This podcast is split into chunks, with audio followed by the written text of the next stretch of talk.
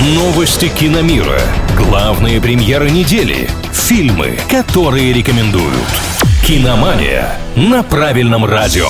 Привет всем, кто на правильном, с вами Илья Андреев. Новый Ведьмак и нескорое возвращение Бэтмена. Подробности прямо сейчас.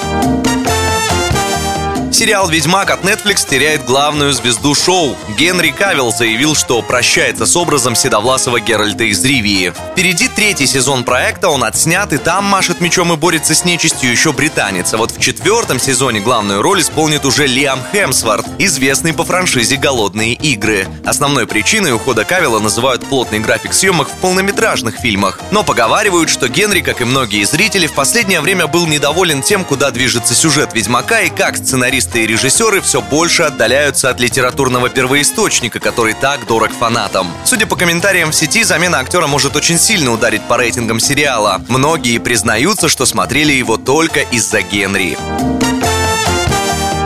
Всем, кто ждет продолжения Бэтмена с Робертом Паттинсоном в главной роли, нужно набраться терпения. Вторую часть, как известно, студийные боссы одобрили почти сразу, вот только режиссер Мэтт Ривз против спешки. Сейчас для него главное тщательно проработать сценарий, чем специалист и занимается. Ну а до съемок дело дойдет в лучшем случае в следующем году. Затем монтаж, постпродакшн и все такое прочее. В общем, есть вероятность, что премьера состоится в конце 2024 года, но по данным инсайдеров она весьма мала. Скорее Скорее всего, новый фильм о защитнике Готэма выйдет в 2025 -м.